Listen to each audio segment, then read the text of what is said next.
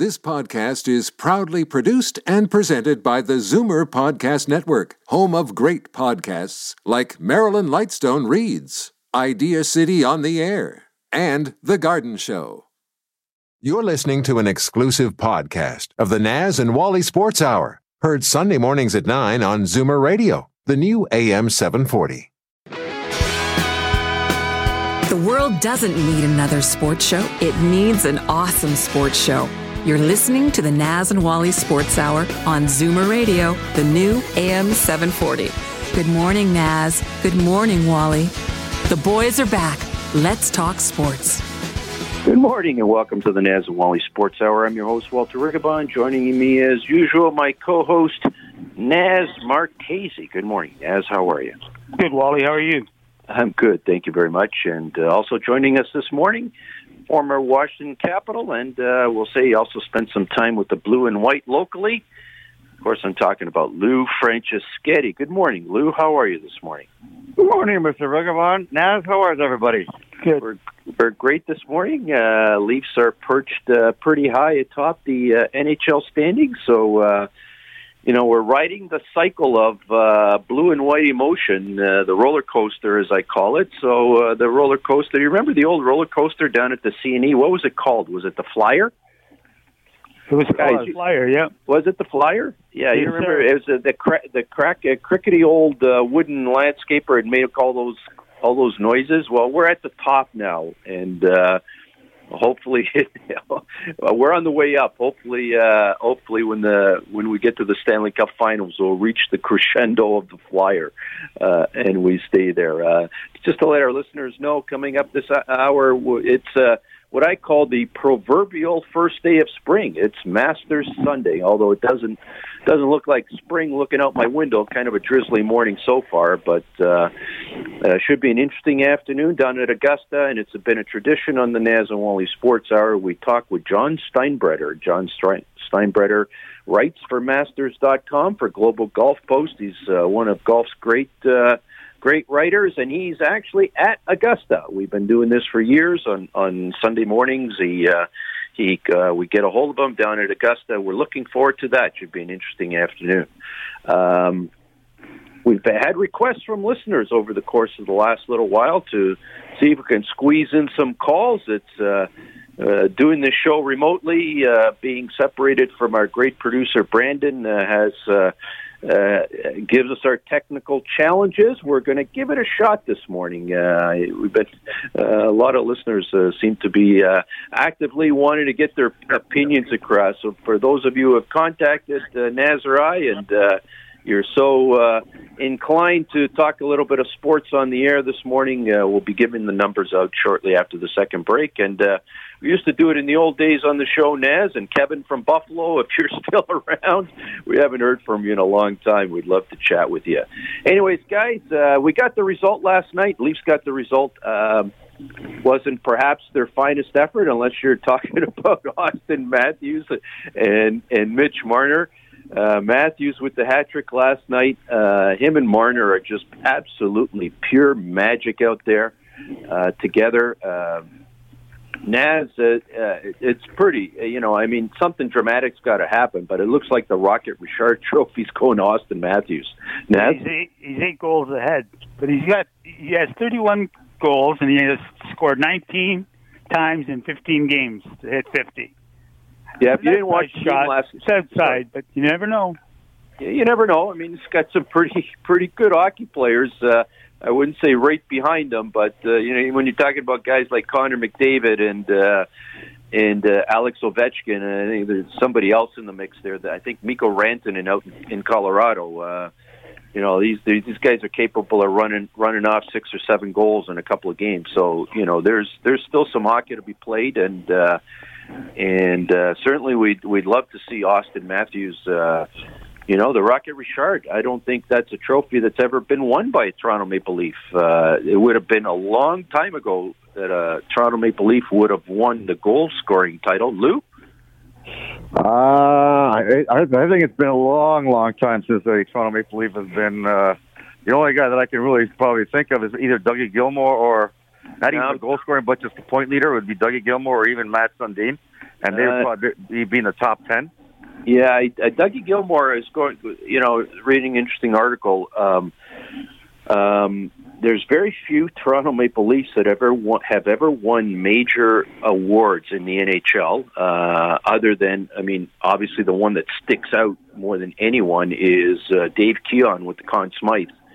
David Keon with the Conn Smythe in 1967 probably would have won the Conn Smythe in uh, 63 year uh, and four as well, um, but didn't exist at that time. Other than that, you got to go back a long way. Did the Big M the year he scored 50 goals? I'm, I'm, I think Big M didn't score 50. He scored 48. Oh, 48. Uh, Big M scored 48. You're right, Naz. Uh, did Selby win the Calder? Yeah, Selby, won, the won the Calder. Correct. Okay, and T, uh, David Keon won the Calder, and there's a whole bunch of other Leafs that won the Calder. But in terms of the Hart, um, the uh, Rocket the most goals and the uh, the, the Norris Trophy. I know I know Borje Salming finished in the top four like about six or seven years in a row, but never won it. His unfortunate. Uh, his unfortunate uh, he was unfortunately had to play against Denis Potvin, Bobby Orr, and uh, and Larry Robinson to to name a few. So, but he was he was up there. Gilmour finished second. The Mario Lemieux in the MVP in '92, or sorry '93, I believe, and I think he finished third I think Daryl Sittler finished third in the mid uh, in 77, 78. So, you know, we wish Austin Matthews all the luck in the world. Uh, uh, Lou, uh, him and him and Marner last night were something else. They were just some. If, if listeners missed, uh, if you missed the game last night, it was back and forth. Leafs got off to two nothing lead. Uh, Ottawa came back. Leafs went back, and they ended up winning six to five. But uh, I mean, those two guys are pure magic out there, Lou. It, it, you know what, they, they really are, uh, and, and it seems it's, uh, uh, it, it's Mitch Marner that runs the show, more or less. If you take him out of the lineup right now, there's nobody that's going to create any offense or uh, right now. As much as Auston Matthews is scoring the goals, I think it's really Mitch Matthews. Uh, sorry, it's Mitch Marner that that's running the the uh, the line right there because his his creativity. You see some of the goals last night. He was just his head on a swivel most of the game. And when he's got the puck, he knows exactly where Auston Matthews is, and he's always looking for him. Uh, off that first goal, he as soon as he got the puck, he looked behind him. He knew Auston Matthews was coming off the bench and late. And then the other one in the slot there, it was almost like, you know, who, like even if you're trying to cheat as a goalie, there's there's no way you're gonna you're gonna stop Auston Matthews on that shot. Yeah, no, no question about that. Uh, you know, Mitch Marner seems you know, he's he's, he's certainly. Uh, I mean, it's obvious that John Tavares misses him. Um, they put Galchenyuk last night on on the top line. Uh, what'd you think of that move, Ness? He looked pretty good. He's got speed. He handles it very well. Galchenyuk's a good pickup for the Leafs. Good depth yeah. pickup. Yeah, I mean they're uh, paying him. Uh, uh, don't like to use the word peanuts, but uh, in, in in an NHL uh, league scale minimum, uh, I don't think he's made he's making like seven nine hundred thousand a year, and at that price point, uh, seems like a bit of a bargain. If if he can keep playing, I mean, the, the criticism with Galchenyuk over over the years is he's inconsistent. Um, the skill set's obviously there. I mean, he hasn't. You know, I think he's got one goal and three assists in ten games, but um, he he you know he's he's doing something uh, checking pretty hard. Uh, a little bit of physical presence out there, so uh, I certainly looks like the Leafs are getting their money's worth. If he can keep his game going at, at that level, there's uh, certainly a spot for him. Uh, keep a spot for him going forward. Uh, Lou. He, uh, I think for for Alex right now is going to be his last kick at the can, so to speak. He's been, I think it's seven teams in the last eight or nine years that he's been in the league. Uh, so I, I think it's going to come to a point where he's finally going to actually wake up and smell a coffee, so to speak, and say, "Listen, okay, this to be my last crack. I got a chance at winning the Stanley Cup here with the Leafs. Uh, I better make the best of it because every other organization that he's been in has really never, probably not, never had the talent that he's had right here in Toronto, and uh, he's making the most of it, and that's all you can ask for." Yeah, I mean, uh, I mean, I watch him uh, play out there. I mean, since he since he got picked up, and you know, there's there's he's got size.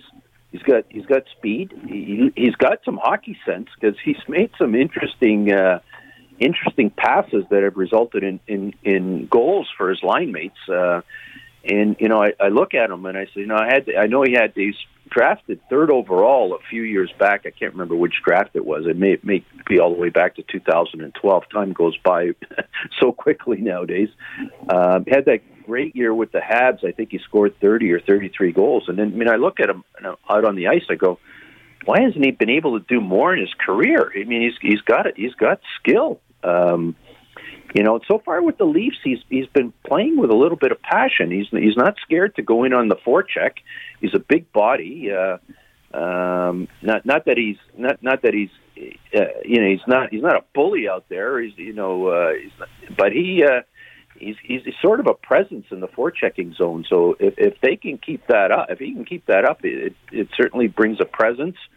Uh, Jack Campbell, guys, talk about the Leafs uh, between the pipes. I believe he set an NHL record last night. Um, 11 straight victories uh, from the start of a season. I think that's a, correct me if I'm wrong, guys. Naz, you're the stats guy. Uh, that's an NHL record. I believe he beat Carey Price's record of 10 and 0 off the bat of a season. Um, certainly a remarkable accomplishment, Naz. That is correct. And Ottawa's team is going to be awesome in two years. Unbelievable young talent they have. It should be interesting to see what they're like in a couple of years.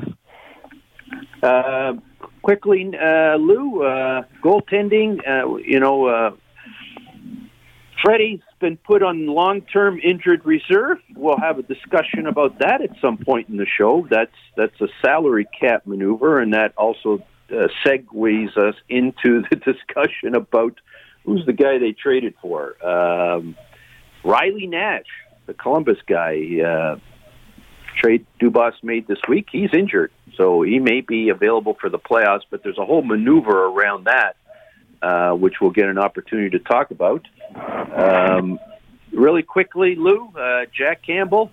Um, I, I think Jack Campbell has solidified his number one status. They should keep uh, Anderson on the long-term uh, injury list so they can gain some flexibility and and make a possibly a, another trade.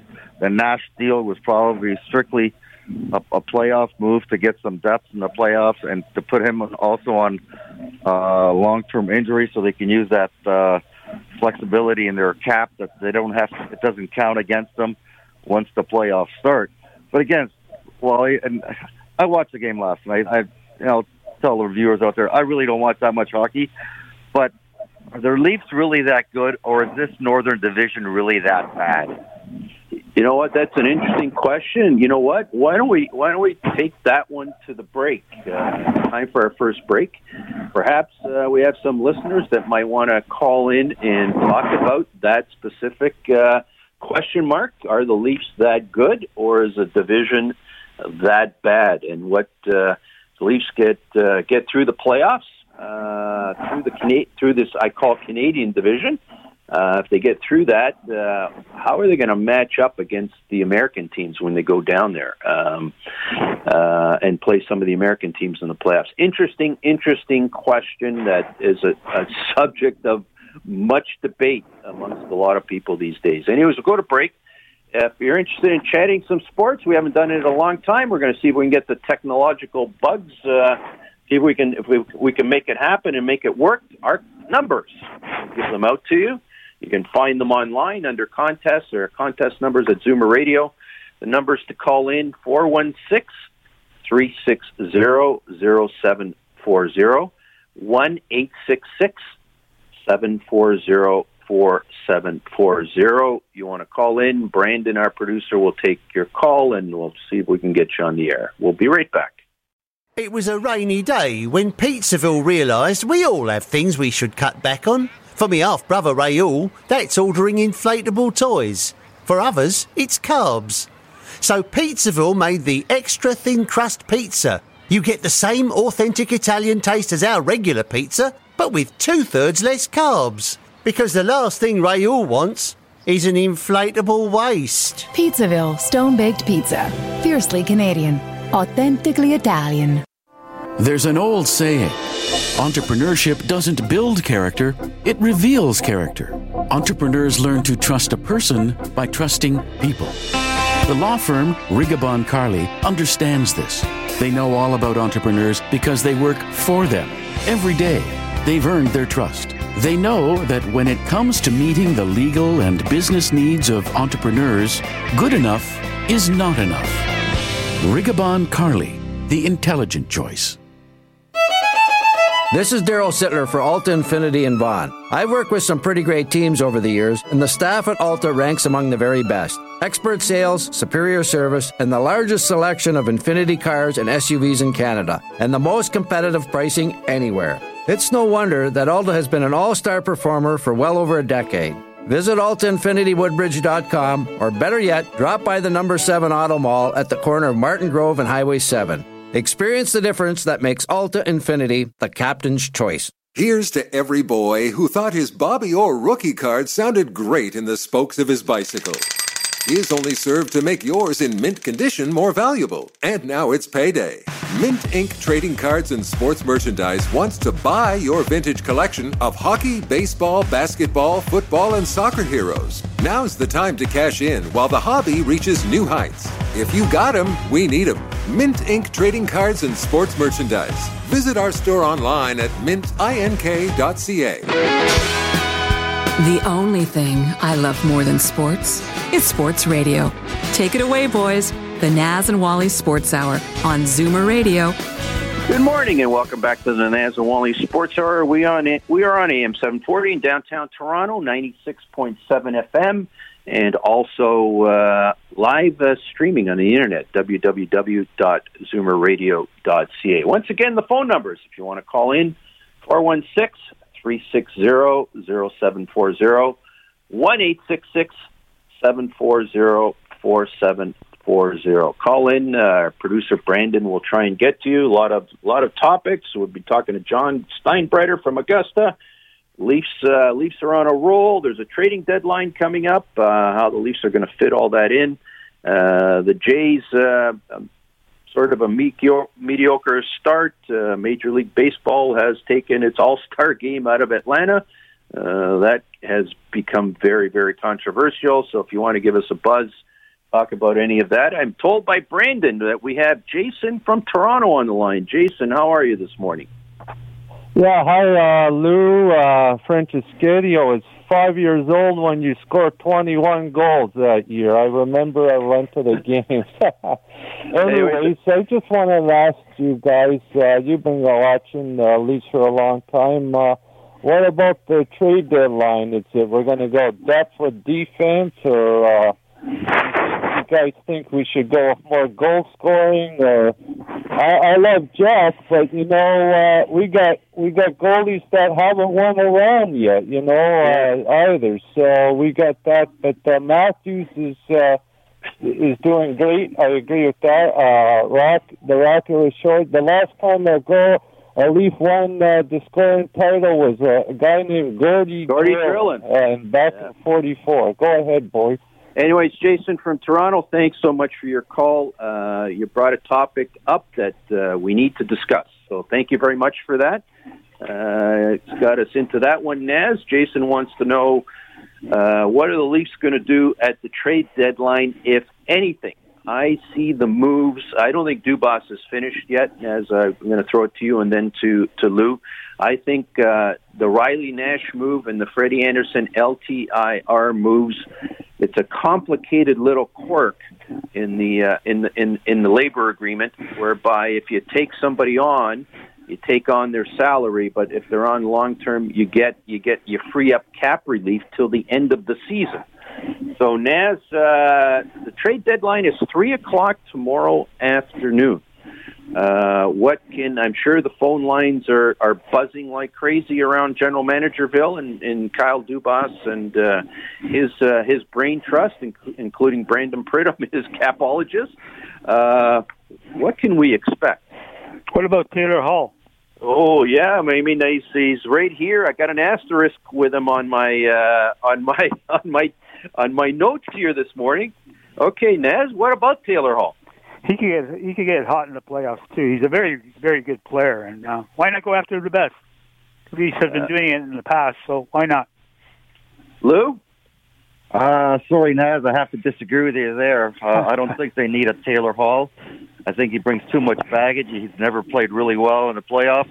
The one guy that would stand out for me that would really help this organization in the playoffs is Nick Foligno. The type of guy that they need that can fill in on a second line, a third line, and the big thing that he's going to add, he's going to add leadership into that dressing room, and he's going to add a lot of grit, and he can play the game. Yeah, I, I don't I don't disagree there. That's it's a really interesting debate. um, I mean, I looked over the. Tra- I mean, Taylor Hall. You're talking about a guy who won the MVP award, you know, a few years back, and you know, in his lack of success in the playoffs. Uh, okay, you know what? He played out in Edmonton for the longest time. Uh, Connor McDavid's reputed uh, re- reputedly the uh, best player in the world for the last couple of years. He hasn't had much success in the playoffs if he even if he even gets to the playoffs. So I, you know, success in the playoffs. I think you know a lot of it, Lou, has to come from who you're surrounded with. Uh, Taylor Hall, man, you're you're talking about a high end talent. It's it's it's high risk, high uh, high reward. The way I look at it. Um, where does he fit in? Uh, it probably fits in on that line with Tavares and Nylander. Um, man, you know, I mean, I think Tavares would be thrilled about that. Uh, Nick Foligno, yeah, he'd be a great either one of them. I, you know, I don't think you can go wrong. To be honest with you, Nick Foligno brings a different skill set. Character, no question. Grit, no question. He's going to go to the dirty areas, no question. He's probably going to fit in with Tavares and Nylander, and he's going to be the guy on that line that goes in the corners and digs the puck out. So he's going to make Tavares' life a lot easier, and maybe Nylander's as well. So interesting, interesting uh, dichotomy there. Uh, I think you, I think you probably do well with either one. I think the problem is how, how do you squeeze them in? I mean, here here's the numbers on. Um, Here's and I, I I see Kevin from Buffalo's on the line. Kevin, hold on. We'll, we'll get to you. I got to finish. We got to finish our train of thought on this one. Here's the dilemma with Taylor Hall, and I to a certain extent I don't know how you squeeze Nick Foligno in. Taylor Hall's salary is eight million dollars. Leafs got to pick up twenty-seven days worth of that salary um, because you got to pay him to the uh, salary cap. Only applies if players don't get paid for the playoffs. Lou, you probably remember that. You only you only get paid for the regular season. His salary to the end of the year is one point eight six million dollars. Uh, Leafs can't squeeze that in right now, and even with the Riley Nash move and the Freddie Anderson move, still can't squeeze it in. So they got to bring another. They got to bring another team to the dance. Uh, so it's, this is how interesting all this is. You, you gotta you gotta do a deal with Buffalo, but then you gotta find another team that's going to come in like like Chicago or some other team that's out that's got some cap room, pick up the balance of his salary. Um, so there, there's there's a lot of maneuvering that's got to happen. The Leafs are cap they're sort of capped out. Uh, well, they're not now with these moves that they've made. Um, I don't know, tough one. Uh, given what I've uh, said, Naz, uh, Lou, any uh, any further comments on what uh, Dubas should do? Well, what sh- sorry, go ahead. No, the, the, the one thing that uh, everybody uh, talks about is Taylor Hall and what he did as an, on his MVP year. Every other year that he's played in this league, he's never had more than 65 points. And obviously, if you're going to get a player like Nick Foligno or even Taylor Hall, if you're going to bring them in, you're going to have to move somebody out. And I think the consensus there is you're going to have to move Kerfoot's 3.5 uh, year contract out uh, to really make that deal work with, with any one of these two guys. Anyways, I'm going to be keeping an eye on my notice banner on my iPhone when all those trades happen. It slashes across the front of my iPhone. And we've got Kevin from Buffalo on the line. We want to keep him holding much longer. Kevin's been a loyal listener of ours since day one, and uh, probably has been our most uh, notorious caller. We always love hearing from him. Kevin, how are you this morning? Good morning, gentlemen. What a pleasure to speak to the both of you. Most important, I hope everyone is doing fine. And you know, your beautiful station, there's a song medley by Mr. Sinatra. I get along without you very well. Well, here in Buffalo with the Sabres, there's not enough minutes to describe what has happened. As you know, gentlemen, a new head coach, baffling how Mr. Krueger, the Sabres organization, put a lot of faith into him. For some reason, it did not work out. Now, with Mr. Granato, they've been having a little bit of a, a move in the standings, but simply baffling. And how I look at it, it starts all in the front office. Sabres have never had a good base in the front office until Punch Imlach days and Mr. Bowman days. But with the trade deadline coming up, yesterday the Sabres let Mr. Matador go, one of their best players on the team. So hockey has been baffling. I'm going to just keep going on some topics, and then I'll let you gentlemen uh, comment on them. Kevin, we're gonna have to we're gonna have to ask you if you can tighten it up just a bit. We've got to we've got to get on, and it's been such a long time since I heard from you. I really don't want to cut you off, so I'm going to give you a minute or so just to uh, uh, give for you to give us your final thoughts. Gladly. Um, la- last quick comment. Any update CFL, the Argonauts. I know there was no play last season, but is there any updates? Are they looking to get going later this spring? And it's great to speak to you, gentlemen. You have a fine show. And Thank you. It looks like the Blue Jays will be playing here in Buffalo for about sixty games, and hopefully, Kevin, Kevin, I'm nice gonna I'm gonna let you go. I'm gonna thank you. It's great to hear your voice again. Uh, we're gonna try and do this segment a little bit more often going forward. So thanks so much for your call. We're going to address a couple of your points uh, as soon as we let you go. Lou, uh, let's address uh, Kevin's uh, comment uh, or about what happened in Buffalo. You're a former Buffalo Sabre. Um, what happened in Buffalo this year? You look at their talent level. You got a guy like Jack Eichel. You've got a number one pick like uh, like Rasmus Dahlin. You know, you had Staal there. You had uh, uh, you can go through some of these other players. What's uh, you, you think with some of the talent they had, they should have done better. What happened? Uh, I I think uh, is it Jason? I think that he could have hit the nail on the head. It starts right in the front office. Uh, I, I'm not sure if it, it is the problem, but it's a big concern, and it has to do with Mr. Pegula uh, on on the way he's running the front office. There, he hasn't brought in the quality people, and when he has, he's more or less uh, he's got the quick trigger figure. And I, I hate to say this, Wally, uh, but Jack Eichel is a coach killer. Wow. Wow. In what what way? I listen, Uh, only only what you only what we can say on the air. As long as it's just hockey related. No, you know what? It, it I, I just don't. If it doesn't float Jack Eichel's way, he just doesn't float, and it, that's why there's so many rumors. Uh, two years ago, when he wasn't uh, too happy, he that there was thought that he might not even sign with them. So now we got his big contract after the one big year that he had. Uh, and now there's going to be rumors that he's on his way out uh, at the end of this year for, for Buffalo, maybe to load up on more talent.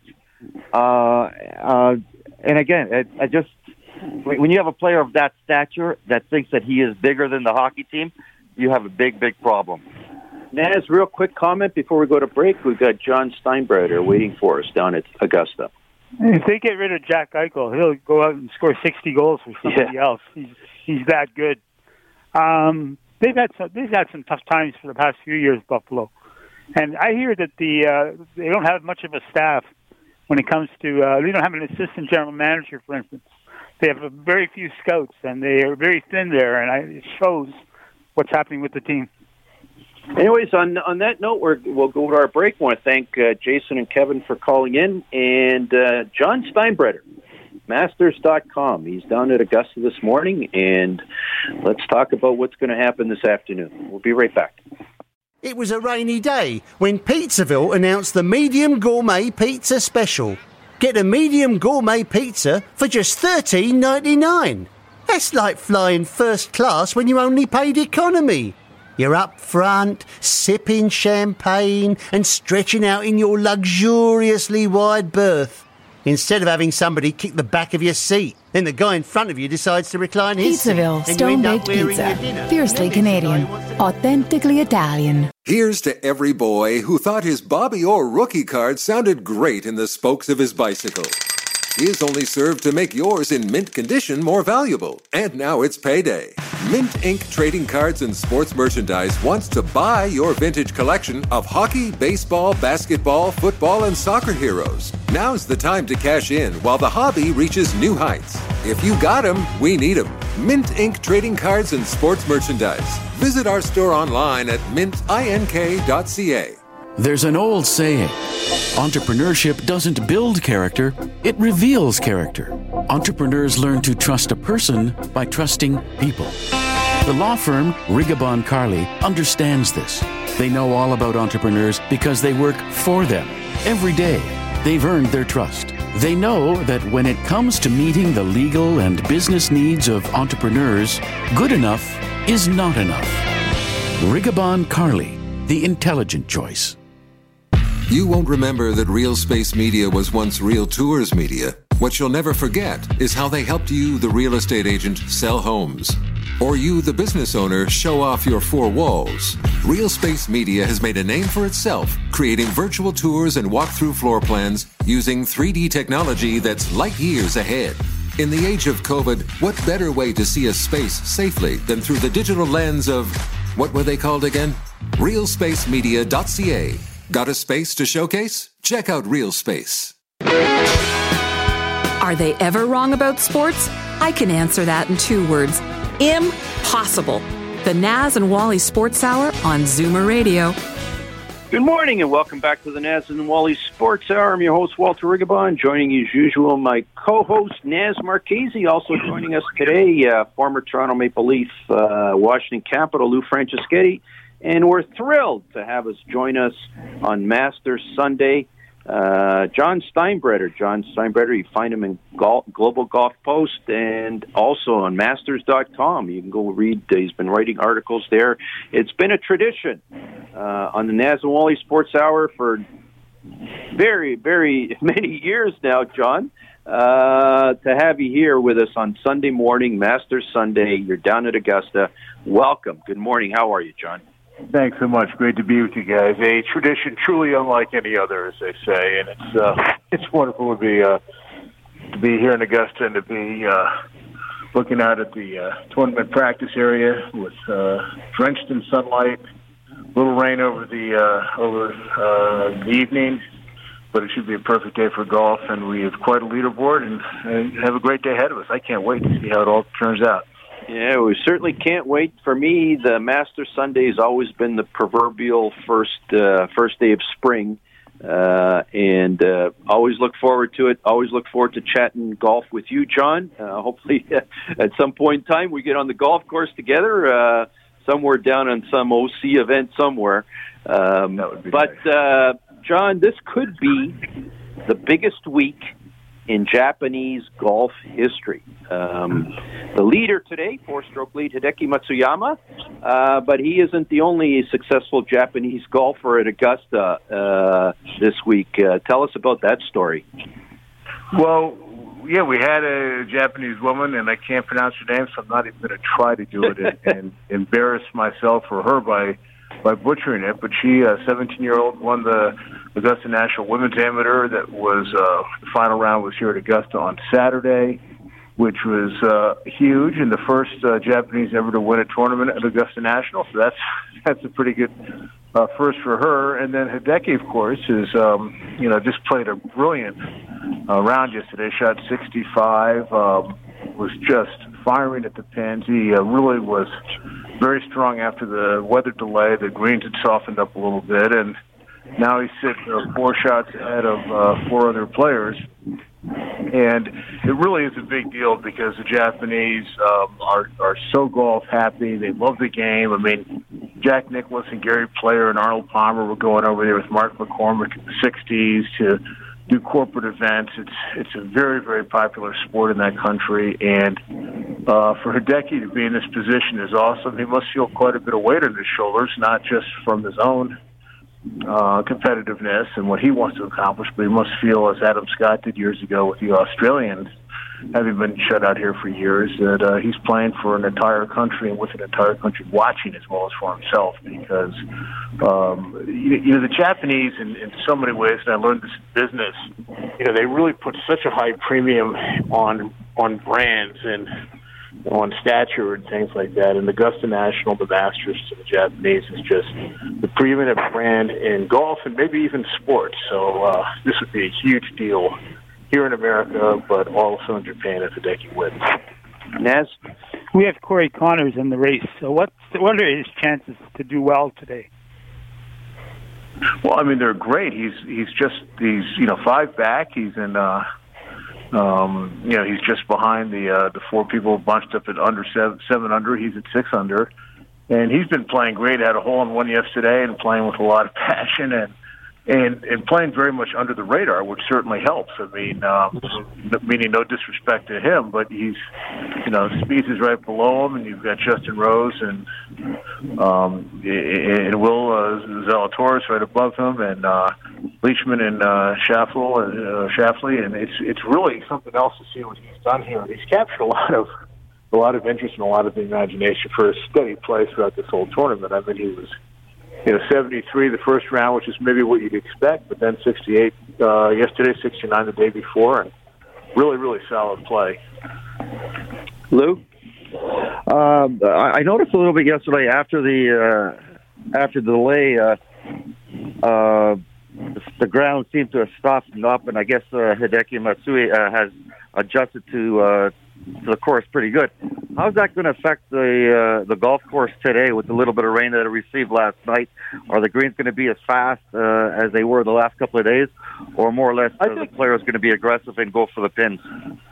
I think they're going to try to dry them out like crazy because that's a good, very good question. And if you notice watching on TV, you've seen some brown in the greens, which I find to be a very welcome development. And Mickelson, after his round yesterday, I spoke with him a bit, and he was thrilled with the way the course was playing. It was really firm. It was really fast. It was kind of old time Augusta National again. And uh, in Spieth at the end of his round on Friday was talking about how much he was looking forward to the course being firm and fast and playing it because he felt that gave him an advantage given you know how well he knows the golf course and and uh, how exacting it can be when it is playing that way. So I I think that the uh, tournament organizers they would really like to see it play that way this afternoon again, especially after playing so soft back in November. Now it's not anywhere near that soft today, even after the rain. But uh, I think, and I'm just reading their minds. I don't have any inside information of this, but I think they really want to have it play like it was planned. So they're doing all they can right now to dry it out. And um, I think the wind is supposed to pick up, so that ought to help in that process as well. They've got the sub air systems here, which I'm sure are cranked up and are, are, are sucking the moisture right out of the ground. And by the time the leaders go off this afternoon, I think it ought to be pretty firmed up.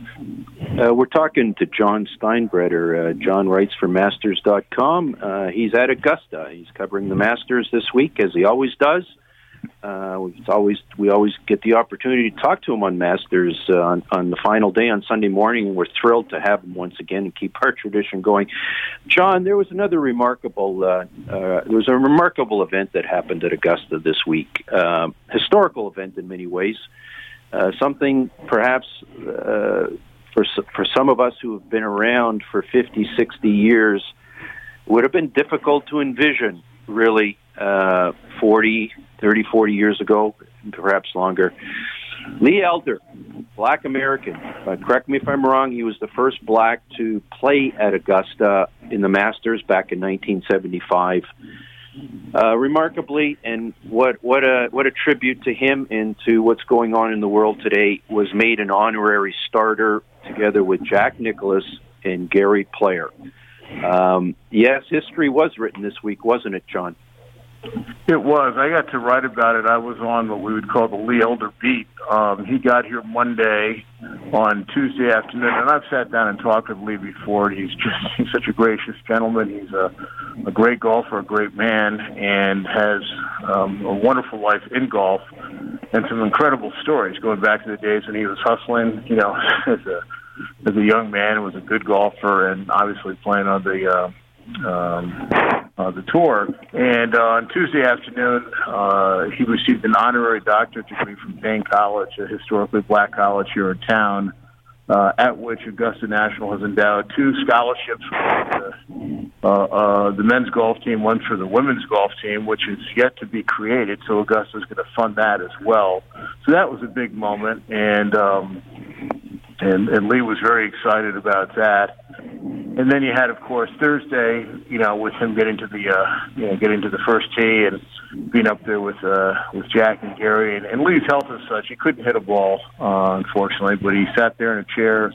Uh, he stood up when it was uh, with Fred Ridley, Chairman Fred Ridley announced that uh, he had the honor. A great moment that still gives me chills when I hear that. And uh, Lee stood up, uh, held his driver in the air, and and was really bathed with applause and, and adoration as he should be. And what I wrote uh, about it is looking up at the balcony of the clubhouse, you can see several of the wait staff at Augusta National in their white jackets standing there applauding and reminiscent of the scene in '75 when Lee teed off and was the first black man to play in this tournament.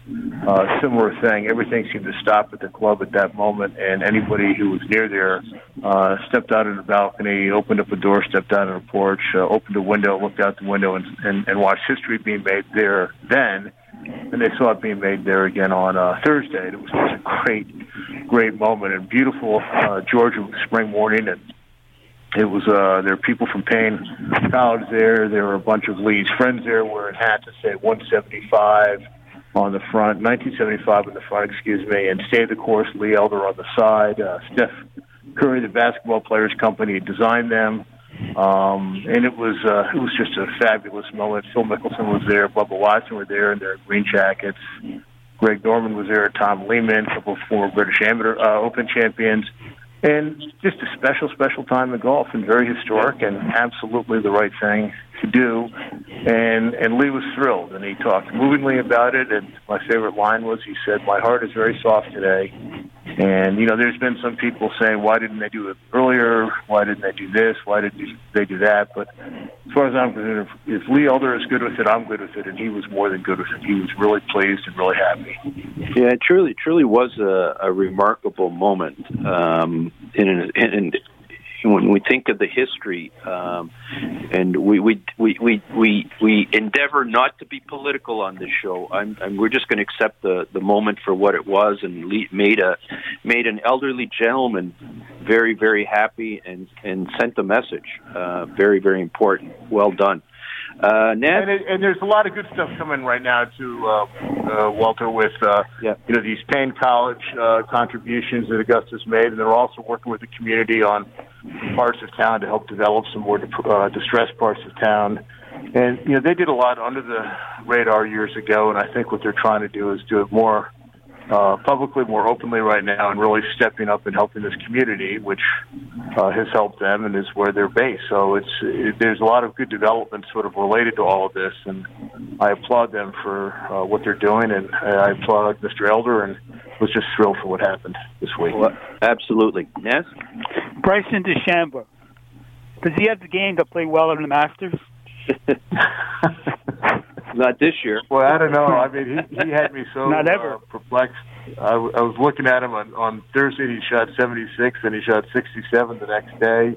Um, I, you know, I wrote to him earlier in the week at Naz, and you know, chatted with him a little bit, and he's he's a gracious young man. He's he's a, very interested young man, and he's trying to do some very interesting things. So yeah, I think he does, you know, have the game here, um, you know, to do well here. But it's he just is you know, he just lashed it so hard, and this is such a precision course, and I just, you know, you wonder sometimes uh, how's it going to work, and whether he can put four really good rounds together here, because the 76 on Thursday was, you know, not disastrous, but it, it, it was certainly subpar for him, and you know, you just he put he played himself right out of the tournament that first day. Yeah, well, you know what, uh, DeChambeau, you know, he's got he's got great game, and you know, there was there was so much comment earlier in the year that he's going to fundamentally alter alter the the nature of golf in, in the coming years. And I think sometimes every now and then we've got to be remind, reminded. Certainly, John, you've played it, I've played it. I go, uh, you know, there, there's a reason why there's a PGA Tour, and there's a reason why there's a long drive championship. Um, you know, being able to hit the ball 360 yards is great, but you got to be able to manage your way around a course. And and and sometimes uh, when they say he's fundamentally going to alter the game, well, you know what? I'm not so sure. Uh, you you still got to get the ball in the hole.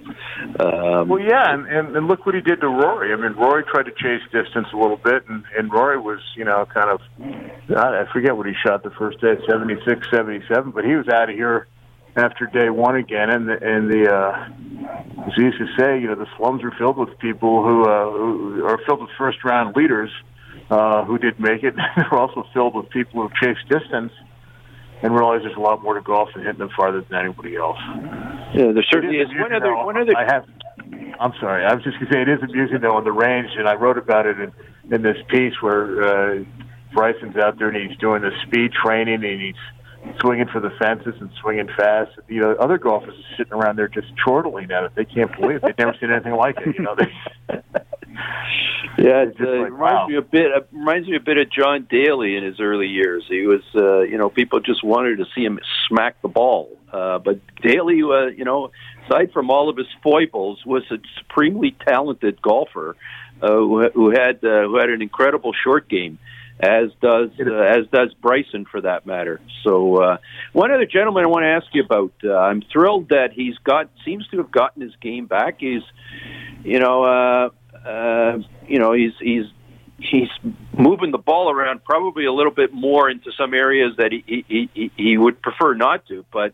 You know, Jordan Spieth won the Valero Open in Texas. He's been top of the leaderboard for the last month and a half. I loved him when he came out and he was so successful a few years back, and uh, it's great to see him back at on the leaderboard at the Masters. Uh, what uh, what has he done to uh, to, to uh, sort of turn his game around, John? Well, I you know he doesn't point to anything specifically. This has been a process, three year plus process. And Mickelson spoke yesterday about how we all go through highs and lows and and and slumps and streaks. And Jordan's coming out of a slump right now. And Jordan talks about you know he's not there yet, but he's you know, he's five percent. You know, he, he's better than he was a month ago, and a month ago he's better than he was a month before that. So he finds himself, as I say, coming out of the wilderness. Uh, he's not ready to proclaim he's completely out yet, but he's certainly making a lot of progress. Uh, I'm not smart enough technically to say what he's done different with his swing, but what I really took away from Valero and what I took away watching him here the first couple of days, even though it was a real grind, he just seems more at ease again. You know, I mean, he and his caddy Michael were uh, hysterical with Valero. The back and forth, the comments, the talking, the you know his facial expressions. Just I, I sort of saw freeness in him again, like he was back to being a kid and back to playing with that sort of confidence and verve. And um, he was making putts again too, and um, and that's what I've sort of noticed. And he felt very confident at the end of the second round here that he was going to, you know, have a good weekend. I think yesterday was a tough day for him. I don't think the weather helped him at all. I think it interrupted his round. I think it took away some of the advantage he might have had, uh, perhaps. Um, but he was, he seems like he's back. I mean, I'm not going to proclaim him 100% back, but and we're better for it. I mean, I'm unabashedly a fan. I just love his enthusiasm and his energy out there, and he. uh he's playing with that again. And I thought the Valero Open and watching that final round was great fun. And then watching him out here the first two days was really good fun. Yesterday was a little bit more of a grind, but it's still great to see him out here competing and competing hard and competing with the passion and the confidence that he's been missing. Uh, John, uh, uh, it's always a pleasure talking to you on on Masters Sunday. You're one of golf's acclaimed golf writers. Uh, we're gonna let you go. I know you got some work to do. Before we let you go, what do you what do you uh, what do you see happening this afternoon? What uh, break it down for us? Well, you know, I think it's it's it's Hideki's tournament to win or lose. Um, I was in Japan in 2010 when he won the Asia Pacific Amateur and received his first invitation to play here. He was a shy college kid um, who was, you know, barely known outside of Japan at all. So I've watched him on over the last ten years become you know one of the best players in the PGA Tour. And he, the, the only thing he's got to worry about, he's an incredible ball striker. It's just his putting. You know, he's not he's not the best putter, and you got to putt well here on on uh, on the Masters on a Sunday. And, and there's you know half a dozen really really good golfers that are within you know six or you know five or six shots of him who um, a couple of past champions. So it's going to be uh, it's going to be tough for him, I think. But uh, he, he seems like a pretty stoic guy. He seems like a confident guy. Had a hell of a round yesterday, and he's going to be hard to beat. Four strokes is a pretty big lead, and uh, it could really be his time and his time finally. And what a story! And what a story for you know the Asia Pacific Amateur too, which Augusta started with. Uh, uh, the the R&A with the Asia Pacific uh, uh, Golf Confederation, and and it's really uh, a testament to help growing the game over there. And, and their second winner um, was Hideki, and and look where he is in the world of golf right now. And here he is. Who would have dreamed a decade ago that one of these kids from the AAC would be leading the Masters and going into Sunday with a four-shot lead? It's uh, it's a fantastic story. Uh, it's also fantastic, John, is always having the opportunity to talk golf with you. Uh, I, I I thoroughly enjoy it. You have the passion for the game. I have the passion for the game. Uh, I, I it's uh, always a pleasure to share that passion with you. We'll let you go. I know you've got uh, you've got some work to do down in Augusta, and I think the next major, if I'm not mistaken, is the U.S. Open. Uh, so uh, we'll send you an invitation for that Sunday morning right now. Hope you can join us then. Thanks so much, John. Can't, can't wait to be with you guys. Have a great Sunday. Thanks for having me. Thanks so much, John Steinbreder. Gentlemen, we've got uh, three, four minutes left on the show. Uh, one thing, you know, this is probably the first time in all the years we've been on the air, Naz. It's WrestleMania Sunday, and we knew we haven't really talked about it. We normally get Eddie Handelman on. Uh, I sort of lost my interest, to be quite honest with you. Um, you know, they're having it down in Tampa. It's a two-day event. Uh, I, I, you know, sort of lost track. It's it's always been. I, you know, people will laugh when I say this, but it's always been one of the most popular sporting events in the world. Uh, people, of course, will not call it a sporting event. It's an entertainment event. You call it whatever you want. There's a lot of people watch, You know and a lot of people Wally, tune they, in. They bet, they bet on it, you know. They, Oh, they're be- I, I, they actually I couldn't bet believe that. on. Man, somebody could make a fortune on that because the results are fixed, aren't they, Ness? Well, they bet, there's a betting line on it. People get to bet on it. Unbelievable. I, I, is that Lou I hear laughing in the background? Are we talking WrestleMania here, guys? well, I had to. We've been on the air seven years. We've never we've never gone. We had, we normally devote. We actually had we we had Sweet Daddy Siki on one year. We had we had We had him in studio. we had Daddy. we had this the Sweet Man in studio. We had Ted the Million Dollar Man. Probably one of the best interviews we've ever done. And it was we had the Million Dollar Man Ted DiBiase. Uh, that was about five years ago, and I, rem- I remember talking to the Million Dollar Man. As I told you, you got to change your name, Ted. I go, you, the million bucks doesn't go isn't what it used to be in the '80s. I go, you got to change your name to the Billion Dollar Man.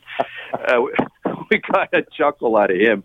Uh, anyway, so we got our two, three minutes worth of WrestleMania in for the day. Uh, may, may check some of the highlights, guys. We got two minutes left. Anything burning? Uh, on your agendas that you want to introduce into the discussion, this is your opportunity.